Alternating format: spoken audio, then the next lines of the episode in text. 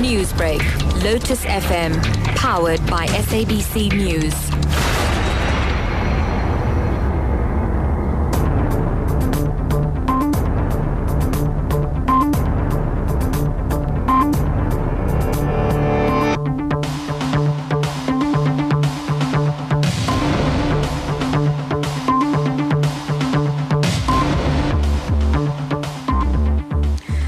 Afternoon and welcome to Newsbreak Talk. I'm Genevieve Lanka.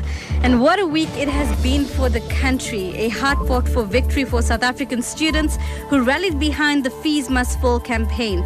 After rolling protests, President Jacob Zuma announced a 0% increase in fees for the 2016 academic year.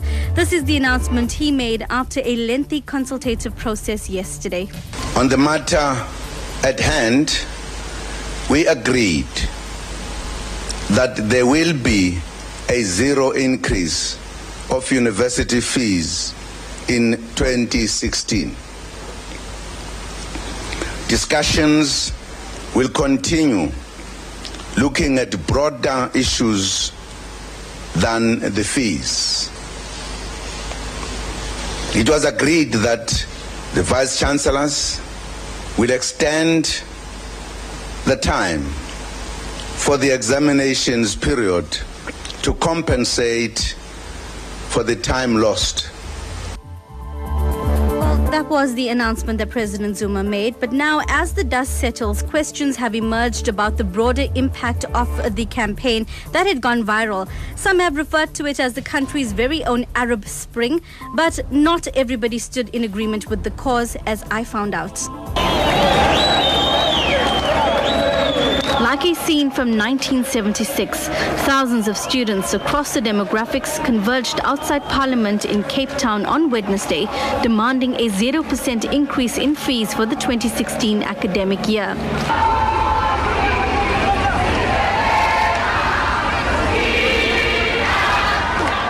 They wielded placards, linked arms, chanted slogans, and sang the national anthem. But chaos erupted. Some protesters breached the gates of Parliament during Finance Minister Nhlanhla Nene's mini-budget address in an effort to get an audience with President Jacob Zuma. Moments later, shots rang out. Fired stun grenades to disperse the students. This added impetus to the cause. Campuses were closed nationally, examinations put on hold, and classes cancelled. On Friday, thousands made their way to the union buildings in Pretoria, again seeking an audience with the president. Students in other provinces also took to the streets, marching in solidarity. But while students stood their ground and reaped the rewards of their efforts, others were not impressed.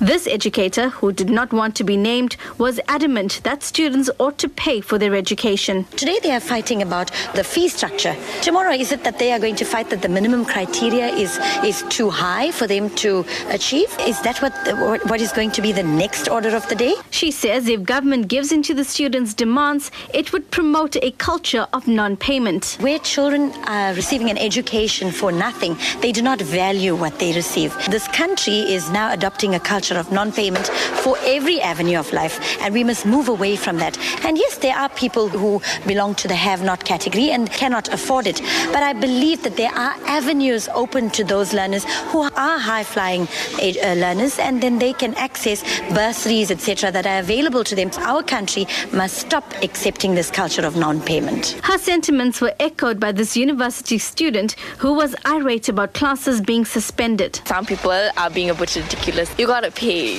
People are working there and they also need to be get paid, the lecturers and stuff, and with our fees they're getting paid. She claims that her friends are equally upset and are not in support of the fees must fall cause, as is this Durban man. People need to pay for something. I don't know, I suppose I'm a little bit biased because I had to pay for it, so I kind of expect everybody else, they need to go through the same thing. Some have taken to social networks to express their anger at the actions of the students.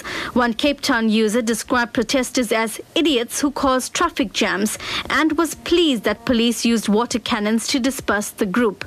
Others have labelled them as vandals and have decried the destruction to property. But many have also rallied behind the students. One student posted online how his mother advised him to react if police threw tear gas, saying that his mother was proud of their movement. Others have slammed media for what they call misleading headlines. Parodies, cartoons, videos, and memes have been posted, all in support of the cause.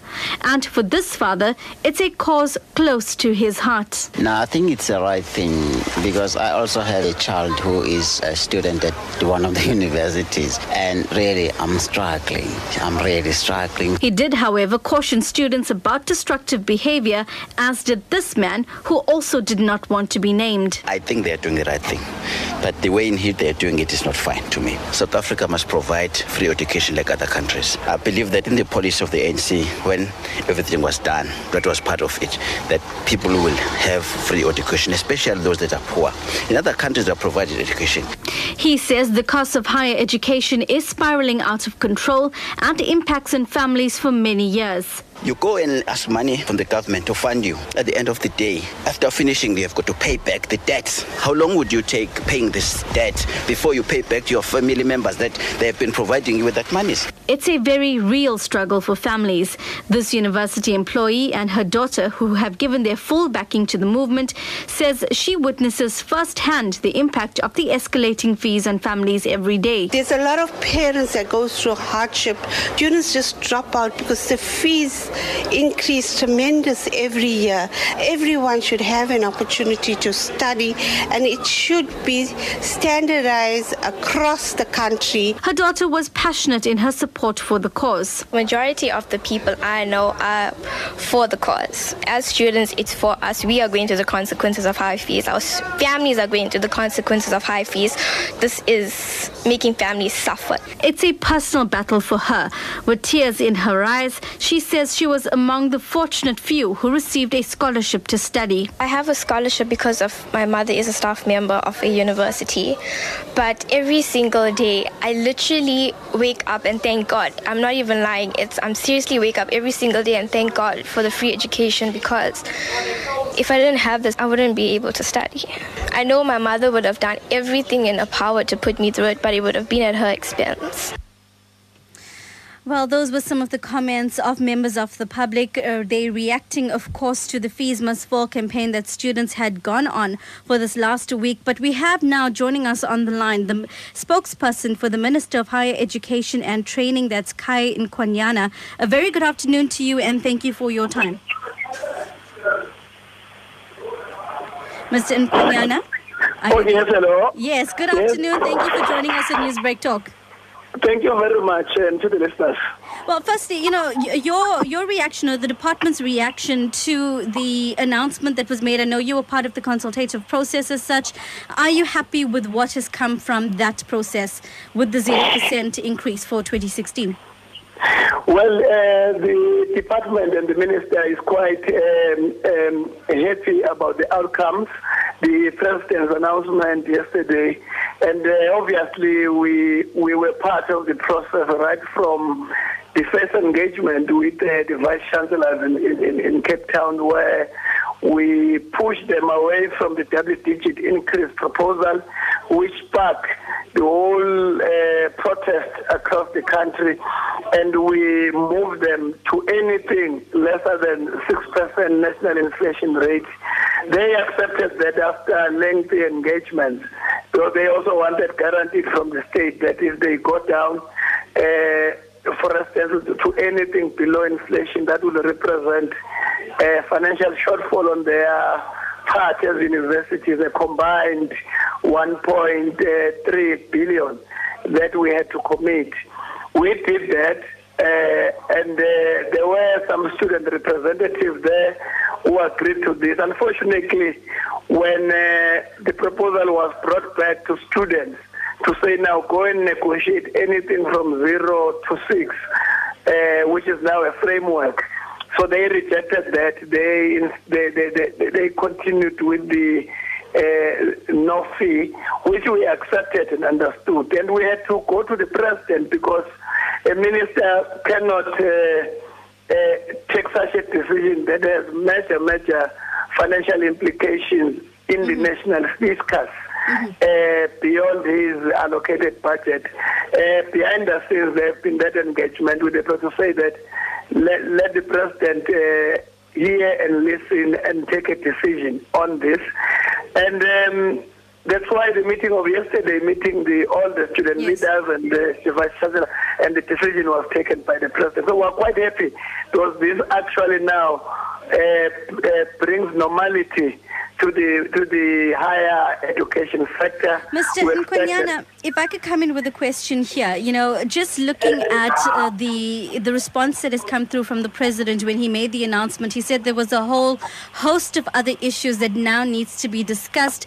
Are you looking at a longer term solution because this there's a zero percent increment for 2016, but what happens in 2017 or 18 or, or after that? Well, we, we you, you, you will know that the president uh, earlier this month appointed uh, a task team uh, which is composed of uh, the representative from our department, vice chancellors, the student leaders, and the presidency, which is looking at what we call the short-term measures of funding higher education, cost of higher education. But secondly, the minister is, is to appoint a ministerial task team also which will work parallel because the president team will, will, will report next month, end of November.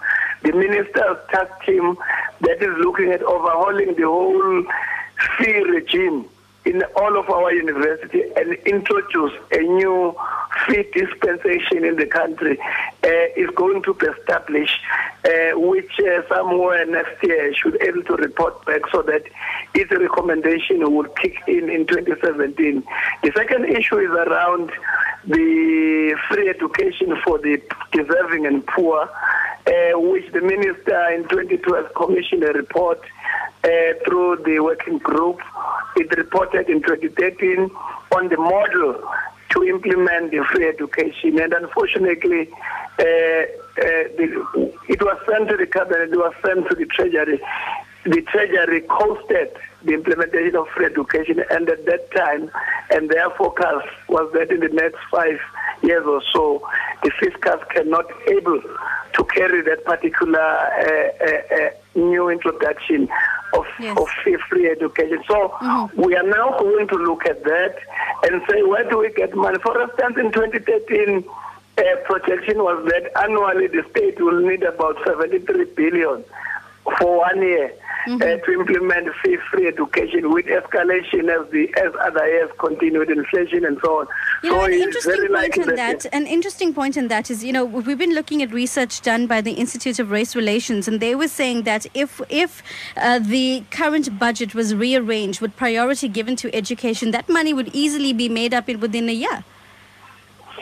Well, uh, I, I've never seen their calculations. Uh, w- it- it- it's true that uh, some of the issues that uh, uh, in the government that have to be looked at is the issue of reprioritization. For instance, uh, at that time in 2013, the Treasury was saying that in order to implement free, free education, uh, in the fiscal that we had, it will mean that we have to cut down on some of the so, so, social grants. We have to cut down on the targets on the RDP houses for the poor, all of that. So the issue was that Yes. the cabinet is the cabinet willing to go that route, and uh, and uh, and uh, unfortunately at that time it was it, was not uh, acceptable because how do you go to people and say you're not going to get your child support grant? We are going to prioritize educate all of those issues. So it's a catch twenty two situation. So it's a matter that is a government wide that has to be driven at an executive level, and especially driven by the president to say we think that all these ministries must cut down on these on these areas. Let's make sure that we redirect money to free higher education because education is an iPad priority of government. So Well, that's the just my- discussion now that we're going to have. Well, well, just my final question for you, because we have limited time with you this afternoon. You know, Bla- uh, your minister, Blade Nzimande, had made some very, very controversial comments during this time. Uh, lots of students were very angry with some of the comments that he's made. More, more notably, the students must fall comments that he had made. You know, is he willing? Uh, has he been able to come forward, or is he willing to come forward, apologize to students, perhaps? What has been his position after those comments were made and students reacted badly to it? Well, you see, the the the the, the, the, ENCA was malicious, uh, and I commented that uh, uh, on, on on News 24 um, uh, a day before yesterday. That that that thing he was. Unfortunately, they even cut that clip only in what he was saying. He was they, they were cracking a joke with uh, the student leaders who were. I was chairing that press conference in Cape Town. So one of the students, the national leader, was was was teasing him on that. Uh, the the fees must fall. Uh, may not may not even accept your or he himself as a student will go out and make sure that uh, the proposal of, of inflation related uh, increase does not uh, materialize. They, they will speak to zero no fee increment. So, but they were laughing and he said that you know what? If that's what they are saying, I'm also going to open my own movement and say that must fall. And everybody was laughing, including all the journalists that were in the house. The, the guy was a cameraman in the first place. We don't know why he was reporting those jokes, and uh, it, it wasn't just. It, it, it had nothing to do with the public. So he, he, he, everybody knows that it didn't mean that. He was. It was a, a, two people joking on the sidelines of the press. So now to, to, to make it a national matter, even to a point of apologizing, is inconsequential because he didn't say it. It was, a joke, and it was not meant to, to be taken seriously. He's committed to everything that has happened, including, as I'm saying, that he's part of the, the person who lobbied the president on the zero no fee issue. So the, the issue of apology and so on does not arise because he, he It was a joke, it. you're saying. It was a Yeah. private joke within that particular Yeah. press conference. We don't know why Mr. there to do that. Mr. Nkwanyana, we understand that we have to lose you at this point in time, but we hope to be able to engage with you further uh, on another platform. Okay, thank you very much. Well, that was the spokesperson for the Minister of Higher Education and Training, Khaya Nkwanyana, that was joining us for the few minutes, trying to clear up some of the issues that had come through, saying, of course, that the students must fall comment that the minister had made was a joke. Well, what isn't a joke this afternoon is the protests that the students had had arranged and had gone through successfully, the decision that had come through from Parliament, and we're going to be discussing that in detail right after this, so stay tuned. Newsbreak, Lotus FM, powered by SABC News. So, if you just tuned in, you're listening to Newsbreak Talk with me, Genevieve Lanka, and joining me in studio this afternoon is Dr. Rama Naidoo, from uh, the director of the Democracy Development Program. A very good afternoon to you. Thank you for being here. Good afternoon to your listeners. And also joining me in studio this afternoon is Dr. Lubna Nadvi. Now, she's an academic who has rallied with students during the last few days, and we're going to be hearing more from her position. So, thank you very much for coming through and for joining us. Thank you very much. Good afternoon to everyone. Well, let's just begin firstly with Dr. Lubna Nadvi, uh, you know, because of your involvement really with the students. And we've seen during this last week that there were many, many students that had come through, uh, you know, uh, Along with academics, we had the DUT Vice Chancellor, for example, Ahmed Bawa, who had joined the protest. What was it about this particular movement that got academics to say, we want to be part of it? Well, I was following what was going on um, at this University from last week, and uh, they had started protesting against their 10 uh, 0.5% whatever it was increase. And so really that movement um, you know we were all following it because it was something that um, students and academics were really uh, keen and interested in. Uh, and the fact that you know the with students uh, basically they stuck to their principle and their position and it was a really powerful way of taking on the university management. And anyone who's in the academic fraternity you know was really interested in the issues. And then of course when the call was made for a national day of action in solidarity with, because it initially started as Wits fees must fall and then it became fees must fall. So it became a national movement. And effectively, as a UKZN academic and as a former student at UKZN, you know, it was something that I could identify with.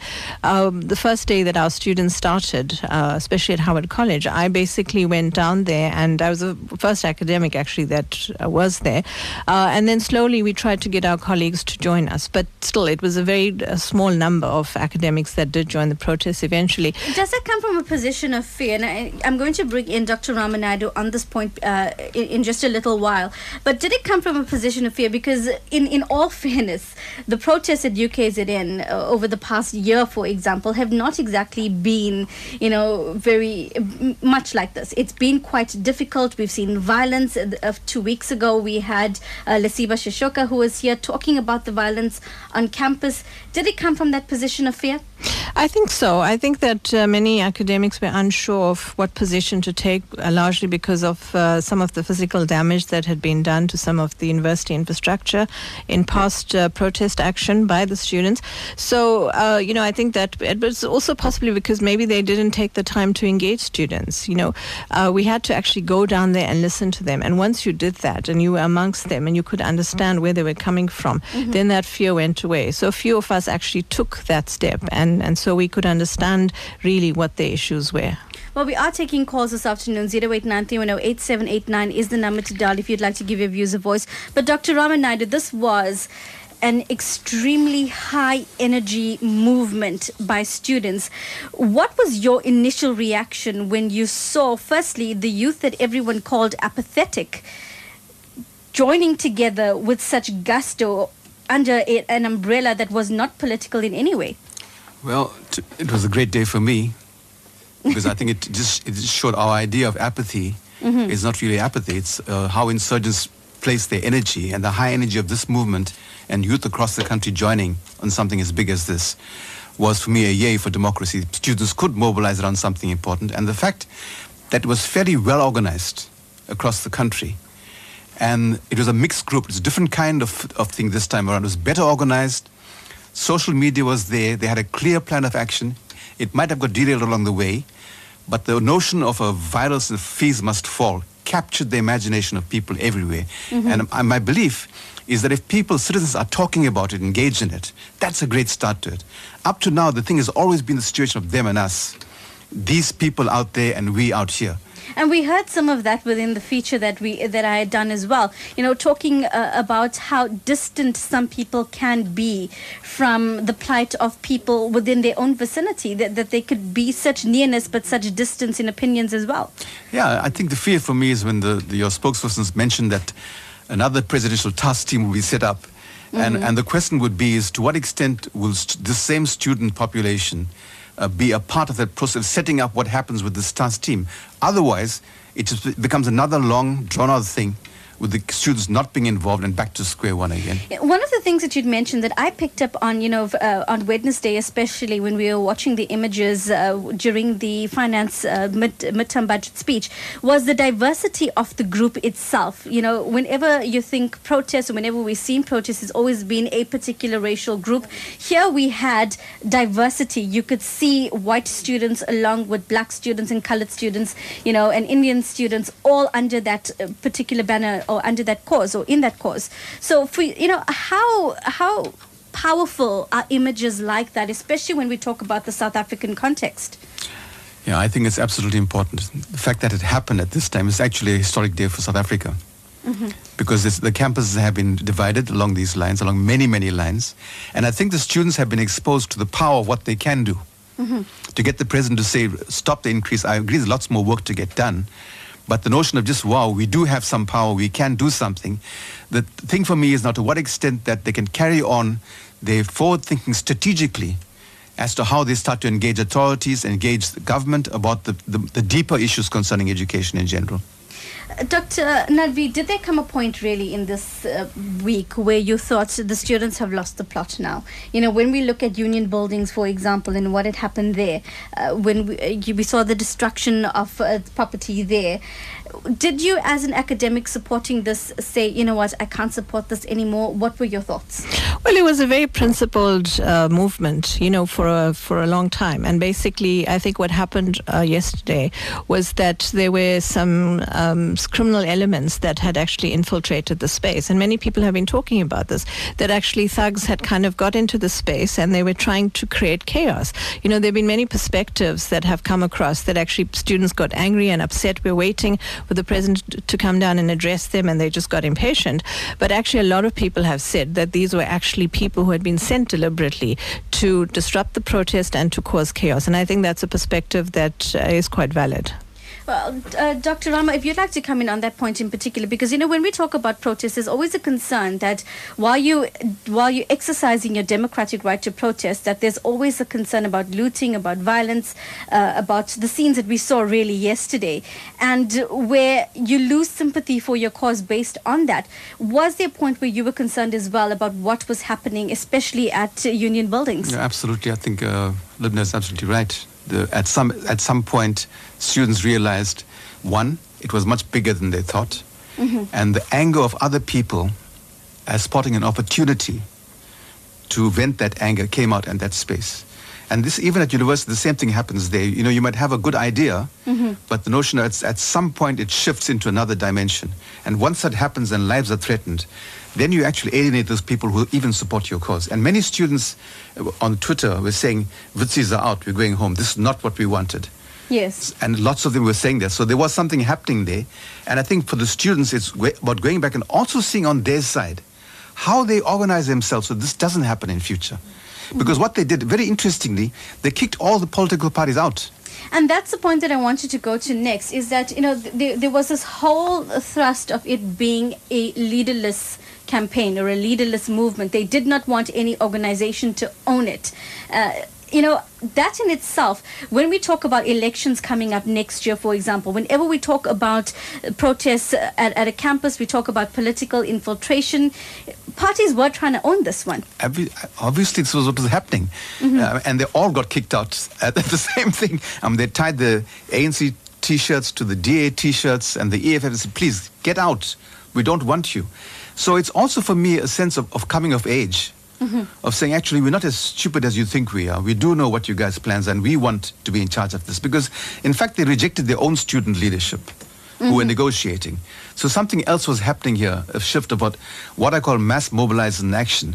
The question for me is to what extent this awareness of that power now starts to stabilize. For example, at WITS, the SRC president, this amazing young lady, I think uh, Nompendulo, yeah, as well. Yes. I mean the way uh, the way she led that group, mm-hmm. almost in a servant leadership kind of role, but staying there for the entire duration of the time, captured people's imaginations. These are different kinds of leaders from the ones that were always linked to political structures who had agendas. You know, does it show then? You know, you said a coming of age, but does it show a, a level of maturity in political thinking as well, being able to make a decision and say, well, if none of these parties are able to represent me adequately, I'll represent myself. Uh, absolutely.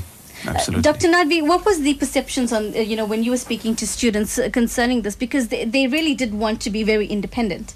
Oh, absolutely. It was a student led movement, and they made it very clear to these political structures or reps from the political groups that, look, don't bring your party political rhetoric here. Effectively, we are all students here and we are all equal. And uh, there won't be any one party that will be taking this on. So, no opportunity for, you know, uh, trying to push a uh, yeah, politicking at all. Well, we're going to go to the lines and I was just gone half past one. If you just tuned in, you're listening to Newsbreak Talk with me, Genevieve Lanka. Selvin's on the line. Good afternoon, Selvin. Hi. Good afternoon to you, Genevieve. Good afternoon to all. It saddens me to think that uh, the very manner in which the strikes have taken place, the future leaders of the country, uh, I think Dr. Nadvi brought it out very nicely. I still suspect there are elements in our society who get into the student scenario and they do this. Was it necessary for them to go pull out students from the examination room? Was it necessary for them to loot? I mean, if they want free education, the taxpayer is going to fund it. should they not respect the taxpayers? Should they not respect that? When I walked, uh, drove down my road yesterday, all the bins were turned upside down. So I'm suggesting that our government passes a law whereby they find infiltrators amongst the students who we suspect have been there to create chaos must be punished very, very severely. Because at the end of the day, why is the student unrest taking place this part of the year during exam time? Some of them are not prepared for the exams, so they urge others to cause a strike. Thank you so much. But Dr. Nadvi said it well. Thank you. Well, interesting points there, Selvan. Thank you very much for your time. Let's speak to Salim. Salim, good afternoon. Good afternoon. I think you know education is very important. Mm-hmm. It helps the country. It helps people. It helps the mind, and it you know kind of make people better and more productive. However, everything in the world cannot be free. We want free electricity. We want free housing. We want free education. People need to learn to work. If they need something for free, they can be subsidized. They can study during the day, work in the weekend or in the evening, like the other countries are doing. We need to start getting Salim, our if I can come in with a question here, you know, if we look at our Bill of Rights, it says that uh, education, you know, is a right that every person has and that it should be accessible. A tertiary education needs to be made progressively more accessible. If we look at the increases over the past few years, it's become more and more inaccessible to people. Can you understand the position that they're coming from? Yes, indeed. I believe education is very expensive, but it must be, it is, you know, it must be made accessible. I believe that people must also play the role where they need to work. Uh, we are becoming a country of lazy people. We want everything for nothing and we're not prepared to work. We need to start grinding the axe as well to make sure that we also contribute, that we play a part in building the country. We don't want to only take from the country, we need to also put something to the country. Let's work. Those people that are getting subsidized and getting education that's paid for must go back after they finish the education and start paying back what they give so other people can get educated. We cannot have everything free. I think the idea and the concept of free, free, free is wrong. And the country, who's going to pay end of the day? This country has its stand is bankrupt. The ANC is hypocritical. They're the leading uh, ruling party in the country. They are saying they sympathize with the students, but they're the one that are not giving the money.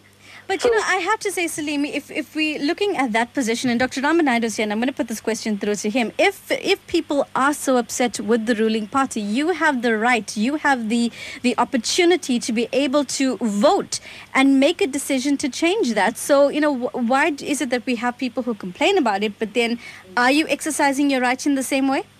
Yes, in, yes. You see, you must remember it's a majority that counts. A, a person can have a different view, but if the if the if the general masses vote, the ma- majority will count. No matter what one can say, is what the people have decided. If they wanted the ruling party, they wanted the ruling party.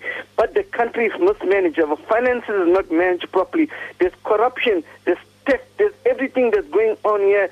The excessive expenditure. We need to re- go back and run and govern the country in a more business-like manner. Well, Salim, uh, thank you for your comments. I'm going to have to leave it there with you, and we're going to move on to our next caller. We have Solly from Cape Town who has called us. Solly, good afternoon. Hi, good afternoon, Genevieve. Thanks for a great program again and your honorable guests. Jenny, uh, what has happened now, this is the tipping point. Every country and every party in their life take it for granted that we're untouchable. And this is the tipping point that's telling the government the youth of today are not asleep. They are the next voters, they are the next leaders.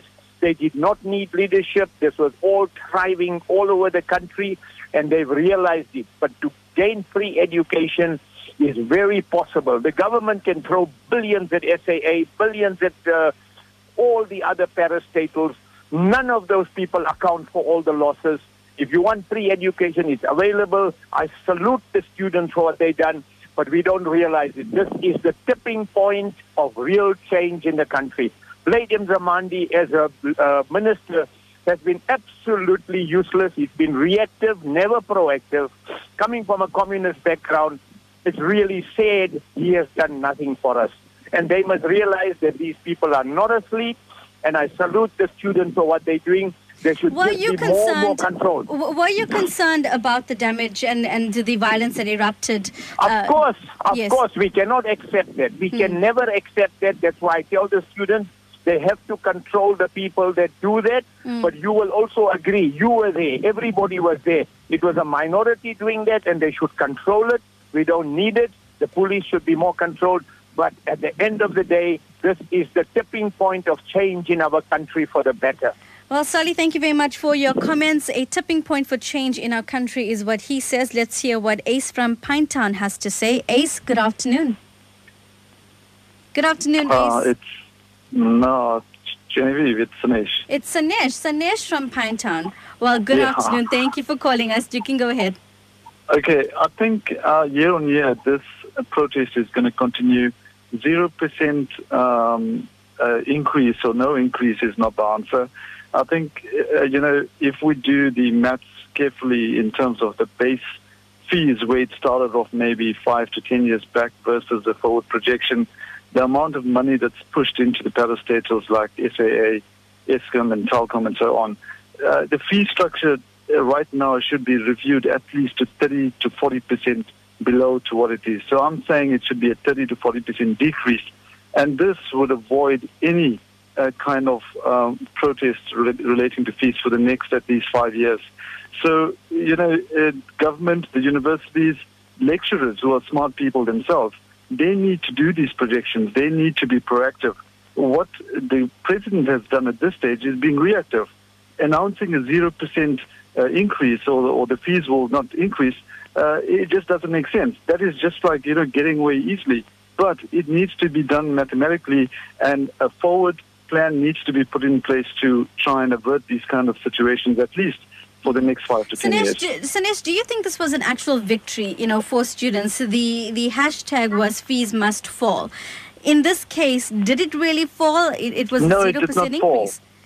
It did not fall. Uh, so they are being fooled, and I hope some smart student or representative council there is listening, and they need to take this on again because zero percent is not enough. Well, thank you for your comments there, Sanesh from Pinetown. We now have Harry who's called us. Harry, good afternoon.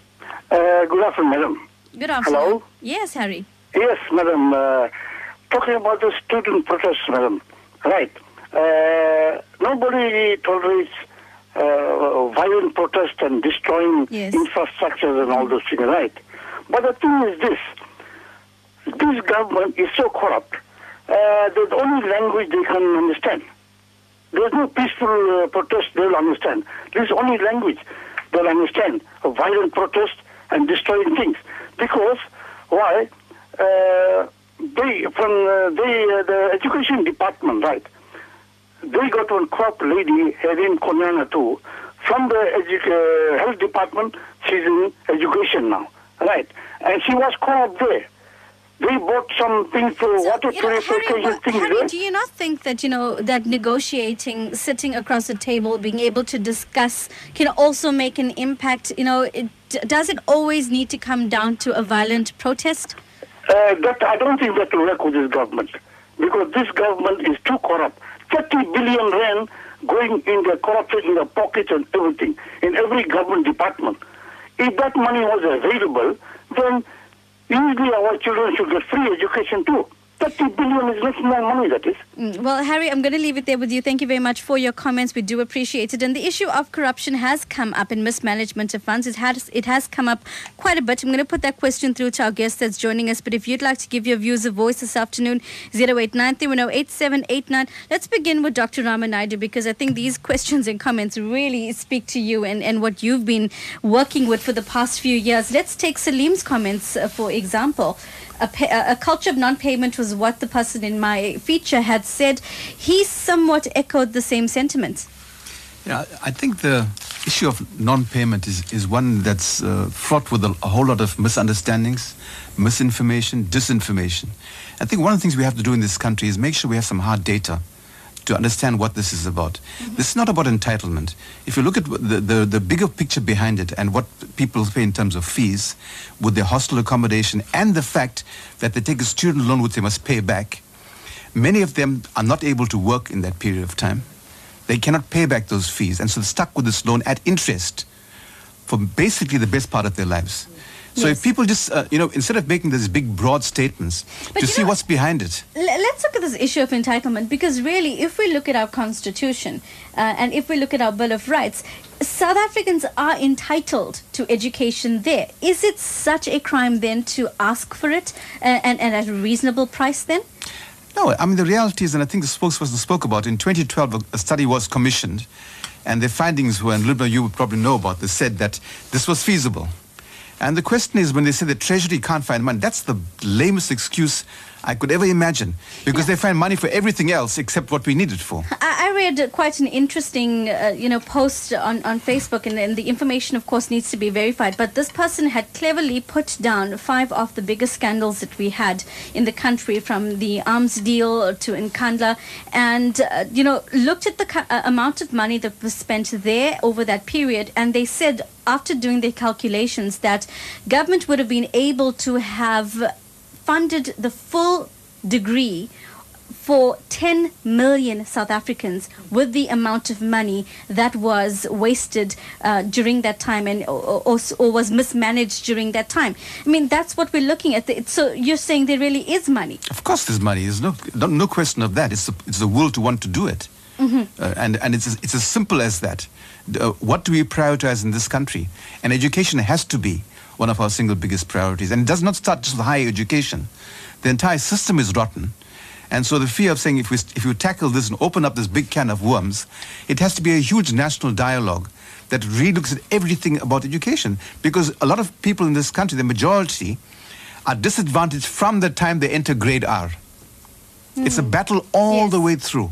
Which is why most people, before they even start having children, in some cases, start saving for their education. Absolutely right. Well, you know, here's an interesting point that comes through before we go to Dr. Lubna Nadvi. This was from Stats SA, and we're looking at seven countries that had, over the past five years, student protests, uh, all protesting the increasing cost of higher education. We It was virtually all of Europe.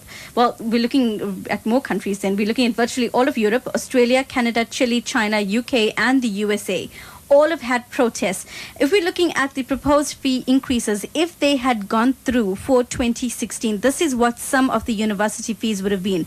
At the Northwest University in 2015, it was 40,750. 2016, it would have gone up to 61,125. The University of Pretoria in 2015, 30,560. It would have escalated to 45,840. We're looking at UJ in 2015, the fees were 32,870. By 2016, it would have gone up to 49,305. And we're looking at UCT 2015, it was 46,000. And for 2016, it would have been 69,000. Dr. Lubna Nadvi, looking at comments that came through, especially if we're looking at Salim's comments, you know, about the fact that students need to work, they need to pay, even if it's the part time. This is something that has to be done. Hearing the fee increments, what do you say about it?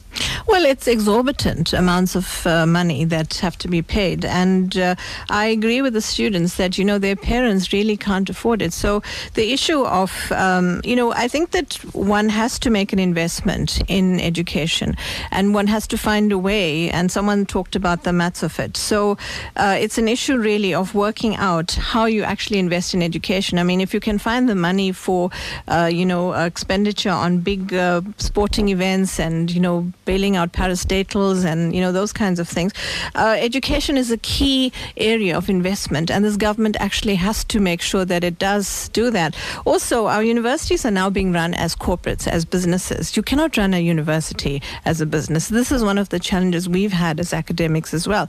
Uh, the government subsidies has been radically reduced over a period of time, and so Yes. now they're saying to us as universities, you have to find third stream income, you have to find money from the private sector, and so on. And so uh, ultimately, if our constitution guarantees the right of every South African to have an education, the government actually has to find a way to, to find the money and increase the subsidies What to about universities. the responsibility of universities? Because one of the issues that was raised during these protests was outsourcing.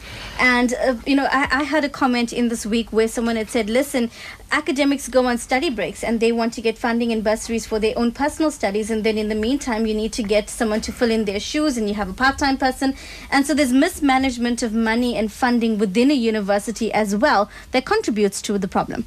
Well, I think that each university has a particular way of managing, uh, you know, the way it runs its uh, um, university. So I think ultimately the, the issue is that st- staff do go on research leave. Uh, the assumption is that when you produce research, uh, there, there will be obviously some kind of reward from that, you know, and the government does reward researchers for uh, for production of their research work. But ultimately, within a university space, uh, the administration actually has to look at ways in which it can manage, uh, you know, its internal affairs much better, uh, and agreed that uh, perhaps if certain universities don't actually manage the way that they spend, you know, whether it's kind of their discretionary budgets for events or whatever it may be, um, our university, UKZN, has actually attempted to set up a fund where staff and students and, uh, well, the public can actually contribute to to trying to assist those students who uh, are battling to pay fees. So there are efforts that are being made, but ultimately this actually has to have a holistic solution. Uh, and the way And in it which has to be multiple levels. absolutely. Well, we're going to go back to the lines now before we come through. And, you know, an hour's never enough to discuss issues like this. We're going to try to continue this conversation at a later stage. But let's just go to the lines. We have Anonymous who's called us through. Good afternoon. Good afternoon. I'd like to make a comment, and I disagree with most of the people. While I agree that the Constitution guarantees the right to education, but I think tertiary education is a totally different matter. For the simple reason, what the students want is basically a, set, a, a, a degree of entitlement. What you must understand that is a lot of us, I'm educated, I'm a postgraduate, I'm a specialist, and my wife is also a specialist, but we never had it easy. Our parents made great, great sacrifices for us to be there. And similarly, if they want the students to study, they have to go and start making great sacrifices. That's the first thing. The second thing is you do have other institutions like UNISA where the fees are much reduced. I mean, I'd love to drive a Ferrari, but I can't afford a Ferrari. I'm not going to make the government make it the government's problem. And you can't keep on blaming a party. Japan never blamed the atom bomb. Within 20 years, they sorted the economy out because you've got a useless government. Look at Germany; they were bombed out, and they sorted the country out. So similarly, the students cannot have this thing. If you cannot afford education, then what you do? You study a plumbing course. You study through the FET colleges, which are free. You improve yourself. You save your money, and then you go. Now, the other thing is you must understand universities have got billions in budget. They've got a business to run.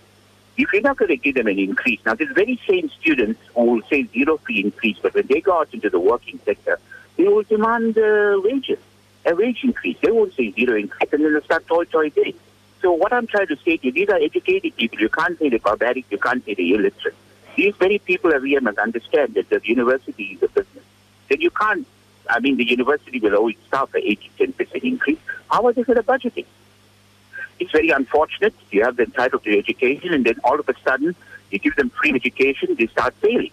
But the first thing they'll want after free education, they'll want uh, maybe an iPad, they'll want etc.